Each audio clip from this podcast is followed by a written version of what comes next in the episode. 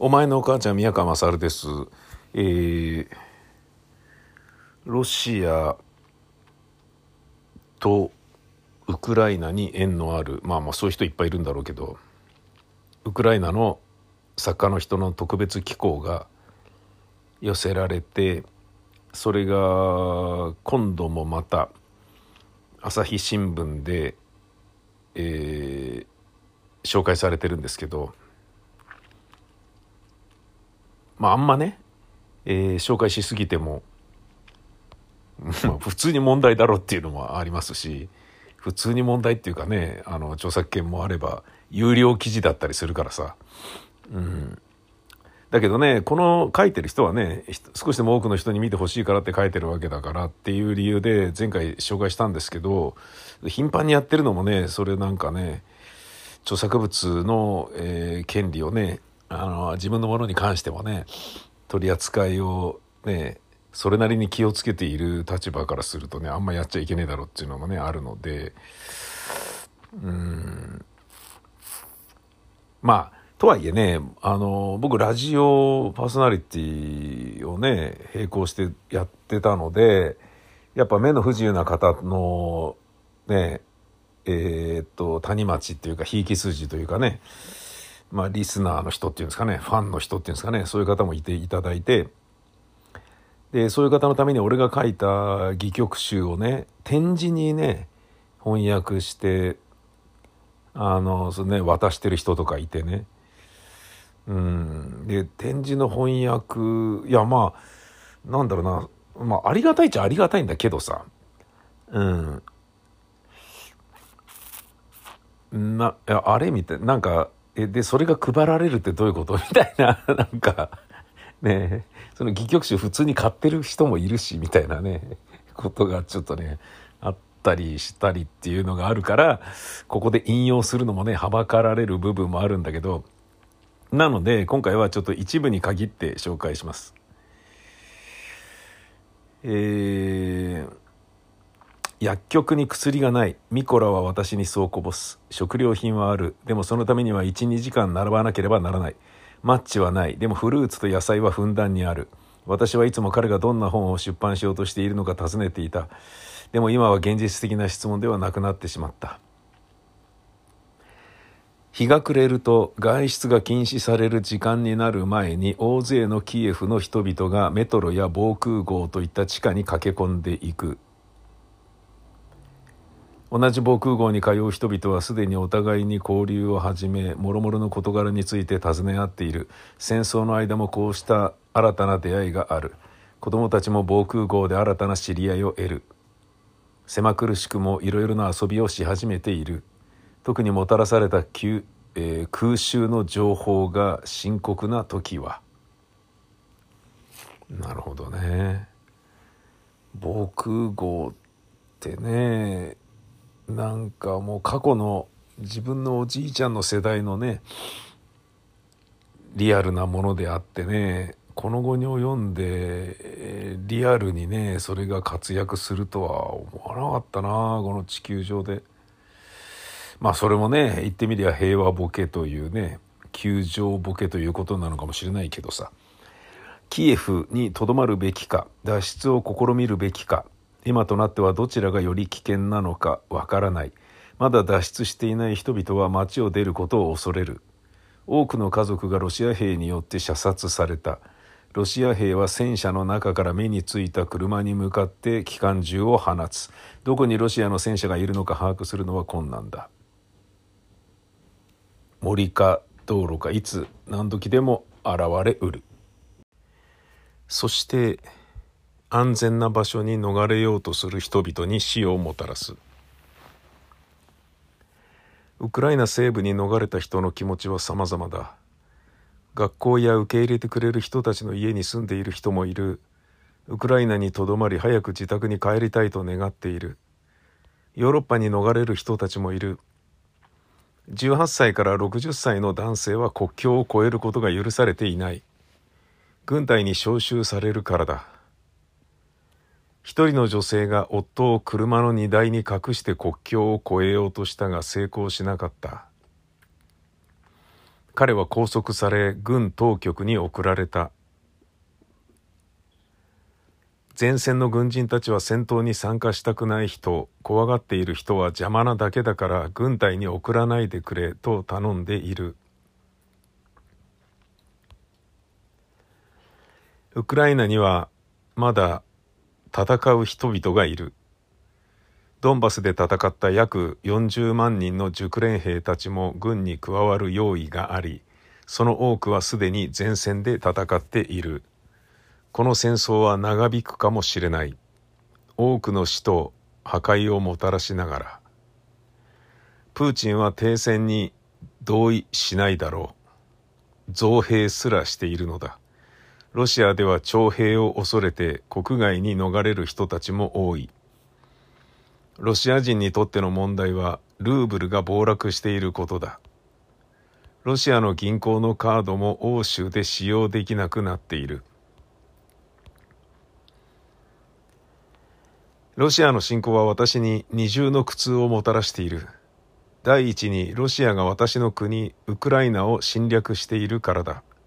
第二に私はロシアで生まれ民族的にもロシア系だ。母はレニングラード州の出身で父の先祖はロシアのドン川流域に勢力を持っていたドンコサックだ。私の母語はロシア語でこれまでの小説は全てロシア語で書いてきたしそれで問題はなかった。私の本はウクライナでもロシア語で出版されウクライナ語にも翻訳されている。ウクライナでは人前で話すときはロシア語の場合もあればウクライナ語の場合もある。でも認めなくてはならない。ドンバス地方での紛争が始まってから街頭でロシア語を話すのが恥ずかしくなった。キエフでは人々は主にロシア語で話しているにもかかわらず。今もやはり恥ずかしい。しかしロシア語を話すことが恥ずかしいのではない。ロシアという国が恥ずかしいのだ。かつては文明的で文化的な国だったのに今ロシアはウクライナ語を話す人のウクライナ市民のみならずロシア語を話す民族的にロシア系の人々までをも殺害している。この苦痛がいつの日か消えてほしいと思う。ただ私はもうロシアの文化や歴史にも興味は持てない。ロシアには二度と行かないし、本も出版しない。とはいえ、ロシアはすでに2008年に私の本の出版を止めている。やめている。2014年にはロシア語で書かれた私の本をウクライナから輸入することも禁止した。ウクライナ側とロシア側の何人が命を落としたのか、戦争が終わってから次第に明らかになっていくだろう。私は一刻も早くその時が訪れることを願っている。どれだけ多くの人々が犠牲となったのかを数える時。そして安らかな日々が再び始まる時よ。うん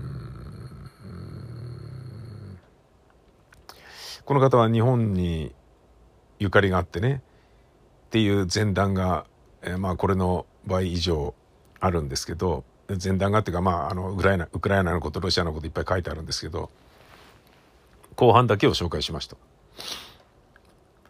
えー、でもこれは、えー、クルコフさんというロシアで有名な作家の方でね3月6日にこの原稿をロシア文学者の沼野教授の紹介で根本さんという方が受け取ったと。えー、理由を聞くとウクライナで何が起きているのか私にとって大切な国である日本の人々に知ってほしいと話したそうです。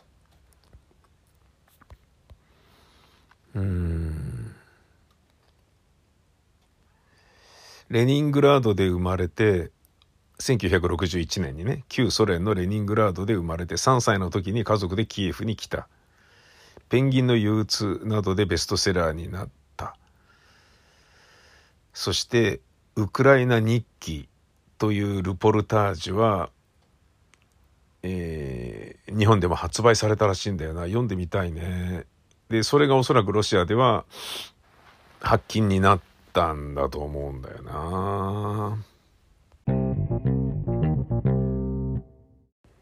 すいません。えっ、ー、と親子の絆をしっかり守るという一見美しい言葉の羅列のようにも感じられるこの、えー、理想中の理想の、えー、世界がですね実は DV をする父親を守り DV 加害を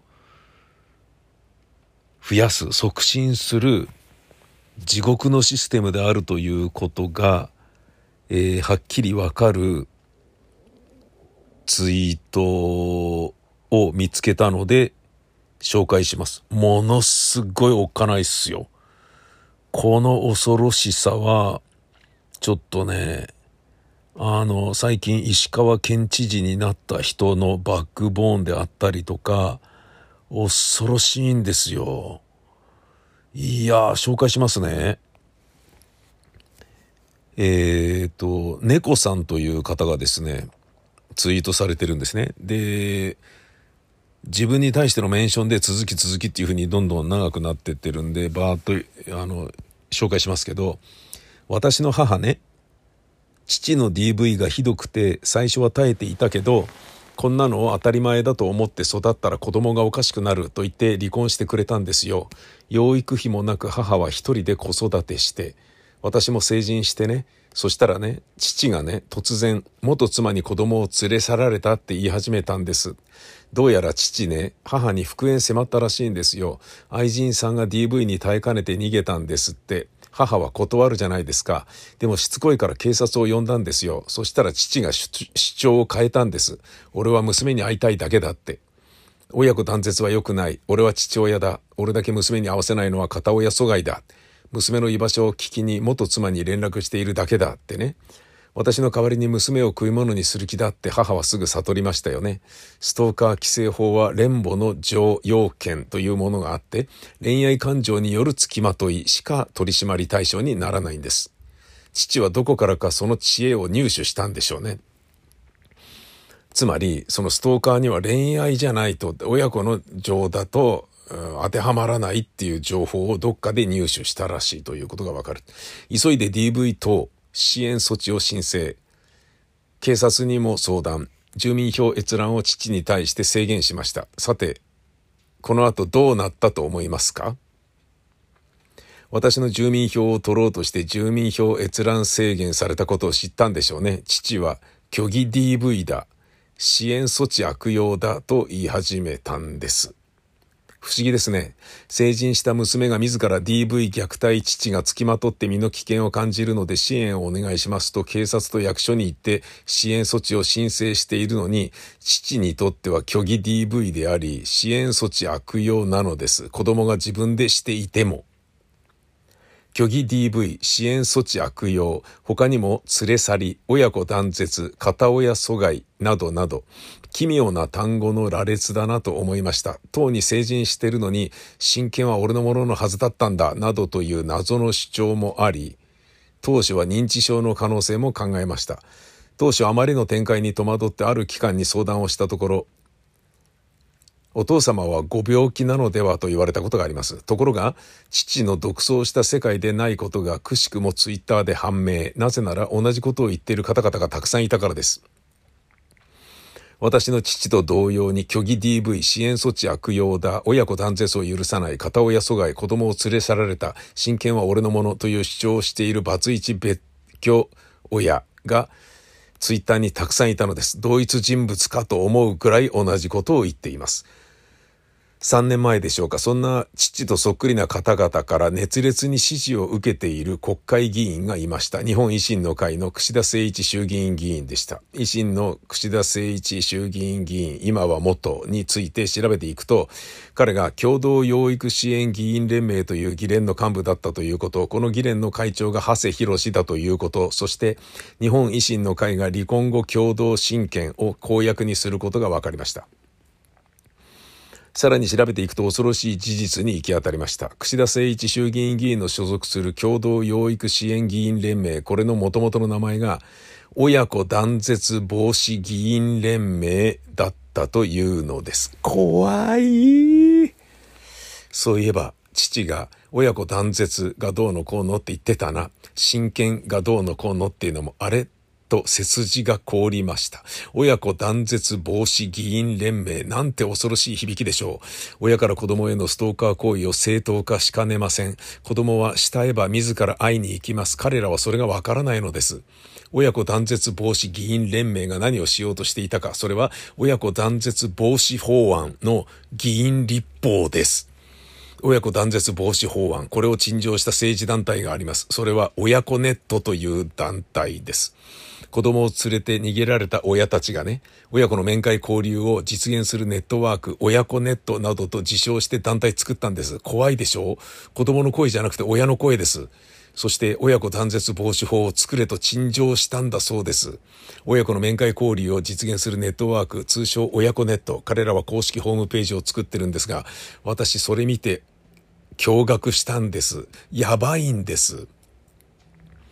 親子ネット公式ホームページ、親子ネットの歩み、2012年2月19日、親子ネット講演会、親子引き離しの元凶、DV 悪用、診断書悪用を追求するを開催。ひー。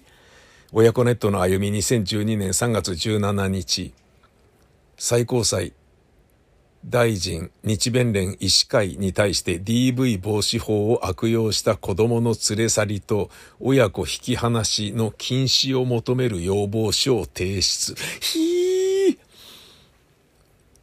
親子ネットの公式ホームページにはこんな文言が DV 防止法を悪用した子供の連れ去り、親子引き離しの禁止を求める要望書、とんでもない DV、ありえない DV、親子引き離しの元凶、DV 悪用、診断書悪用を追求する。えっと、これ DV 加害者の団体ですよね。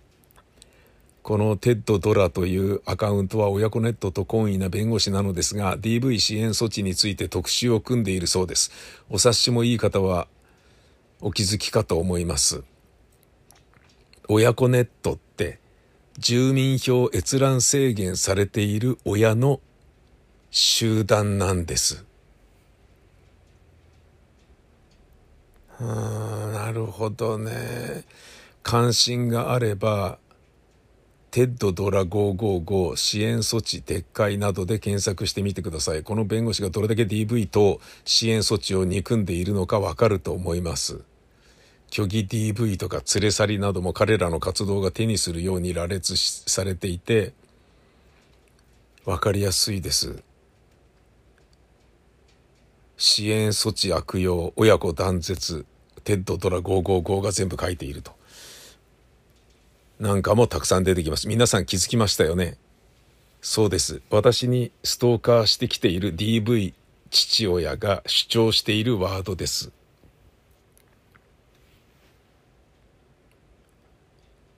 親子ネットと共同養育支援議員連盟と日本維新の会がタッグを組んでうちの父のような DV 加害者の手伝いをしていることはもう間違いありません。さらに言うとこの3つの団体だけではなく維新公認の団体で桜の会っていう DV 親団体もここ数年で急速に全国展開しています。タグ付けがシャープ維新公認桜の会でタグ付けされているので興味あればぜひ。あとですね、子育て改革のための共同親権プロジェクトって名乗る団体も危険です。何せこの団体 YouTube で公的 DV シェルターの場所を公開しましたから。怖いでしょこれ。しかもその DV シェルター晒しをした子育て改革のための共同親権プロジェクトには支援者を務める国会議員がいます。誰かってそうです。柴山正彦率いる共同養育支援議員連盟の議員、吉田由紀子と梅村瑞穂です。っていうかその YouTube の中で DV シェルターの場所を暴露したのが吉田由紀子なんですよ。新聞報道にもなっています。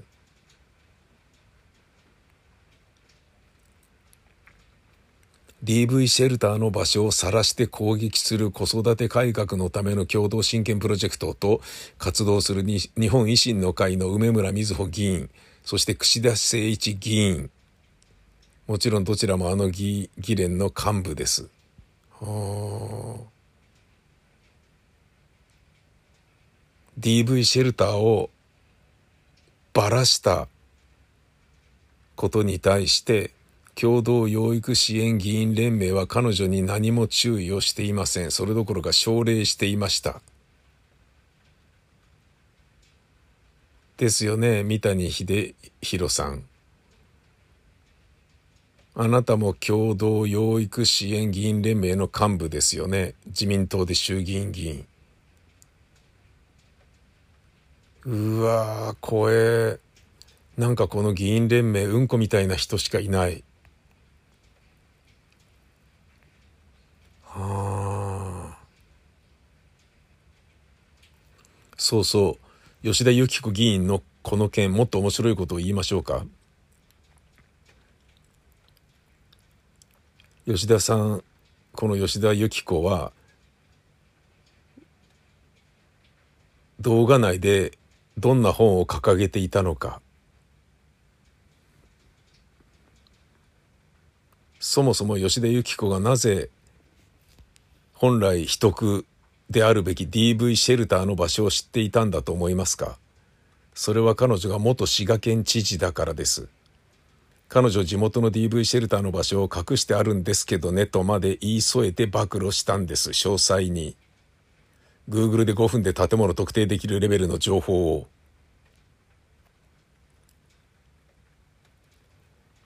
この吉田由紀子ね DV 防止法悪用で子供に会えないんだ共同親権実施誘拐だって言ってる人たちに向けた動画配信で DV シェルターの場所を公開したんですよ故意的に。この吉田由紀子が動画内で紹介していた本がやばい。実施誘拐ビジネスの闇池田涼子著という本です。恐ろしい。恐ろしいなこれ。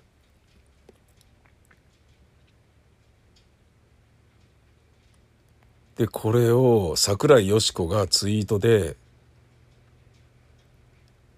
えー、こう書いています。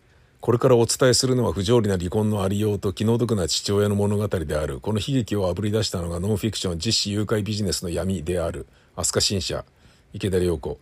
読めば左翼陣営がいかに巧妙に日本社会に浸透し家族を崩壊に導きつつあるかが見て取れるとか言って書いてる。怖いよ怖いよ。左翼陣営がいかに巧妙に日本社会に浸透し家族を崩壊に導きつつあるかが見て取れるだそうです。これ何言ってるか分かりますか？ってこの猫さんも書いてる。何言ってるか分からないあなたは正常です。だって月刊花だというあたおか極右雑誌から生まれた書籍ですから。ああ、なるほどね。まあ、出しちゃう。飛鳥新書も飛鳥新書だな飛鳥新書がこれ出さないで欲しくな、欲しかったなせめてね、サイズ社とかね、なんかの、ちょっと、ね、面白本出してるところにね、とどめといて欲しかったな怖これなんかね母は無情な化け物だった。なんか目次があってね DV シェルター金儲けの仕組み。シェルター収容者イコール DV 被害者という嘘。シェルタービジネスが生まれた背景。へ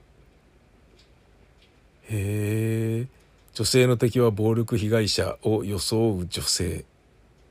シングルマザーと児童扶養手当利権へえうわこれは怖いわへえすごいでしょうこれ。へ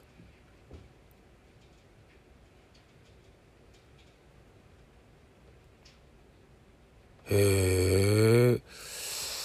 いや、おっかないよね。で、この猫さんは、こう、ちゃんといろいろなことを調べて分析もされています。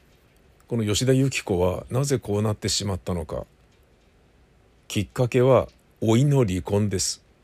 もう有名な話です。老いの離婚問題におばが口を突っ込んで実施誘拐だ論者になってしまったのです。私はこの共同養育支援議員連盟の方々の多数が実は当事者または当事者に近しい立場なのではないかと推測しています。配偶者と対等な関係を築けている人はこんな活動をしないでしょ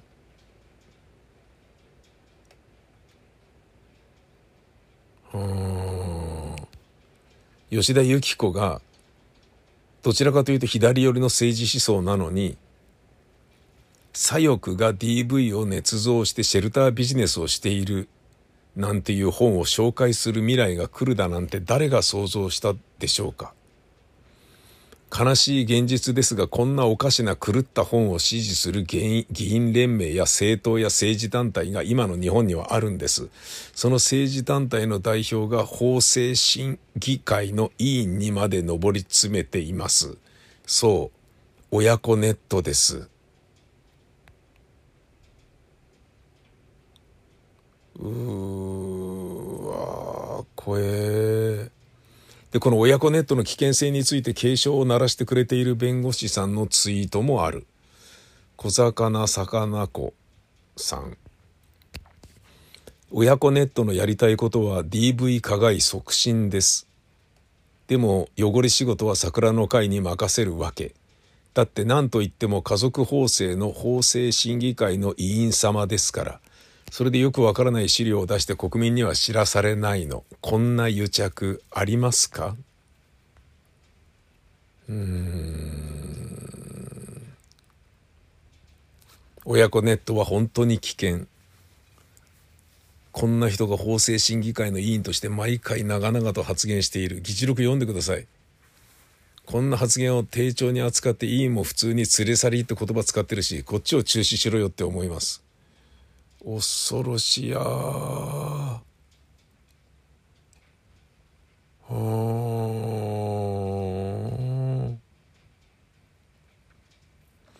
共同養育を目指す当事者団体の代表が家族法の法制審議会の委員であるという不公平さを問いたい。そういうブログがありますね。これもすっげえ面白い。これアメーバブログにあるんですけど小魚魚子さんのブログですね。すげえ怖えなこれ。まあ要は DV で引き剥がされたまあ DV から逃げたんだけど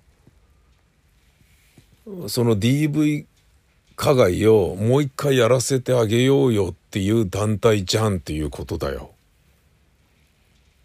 親子ネット恐ろしい。で、これって DV に会った人とか DV で苦しんでる知り合いがいるとかそういう人でないと興味を持たないから上辺だけね素敵な言葉に引っ張られてこうどんどんどんどん勢力を伸ばしてしまいこういうことにまでなっちゃったっていうことみたいだね。で確かにそういうね側面もあるのかもしれないけど引き剥がされているとか DV を理由にして離婚をね、ちょっと叩いただけなのに DV だっつっても離婚だっつって DV を離婚のきっかけにしてね別れたかった夫と別れたっていう人ももしかしたらいるかもしれないけれどそういう人を支えてるつもりになってる人たちもしくはそういう人を支える人たちにすがってってるのは俺もそうなんだよって言って実際にね鬼のような DV をして本当に命からがら夫のところから逃げた母親たちにもう一回近づかせてやろうという悪魔のしかもそれをね良しと思ってやってる悪魔の所業だよねこれはちょっと早速リツイートさせていただきます。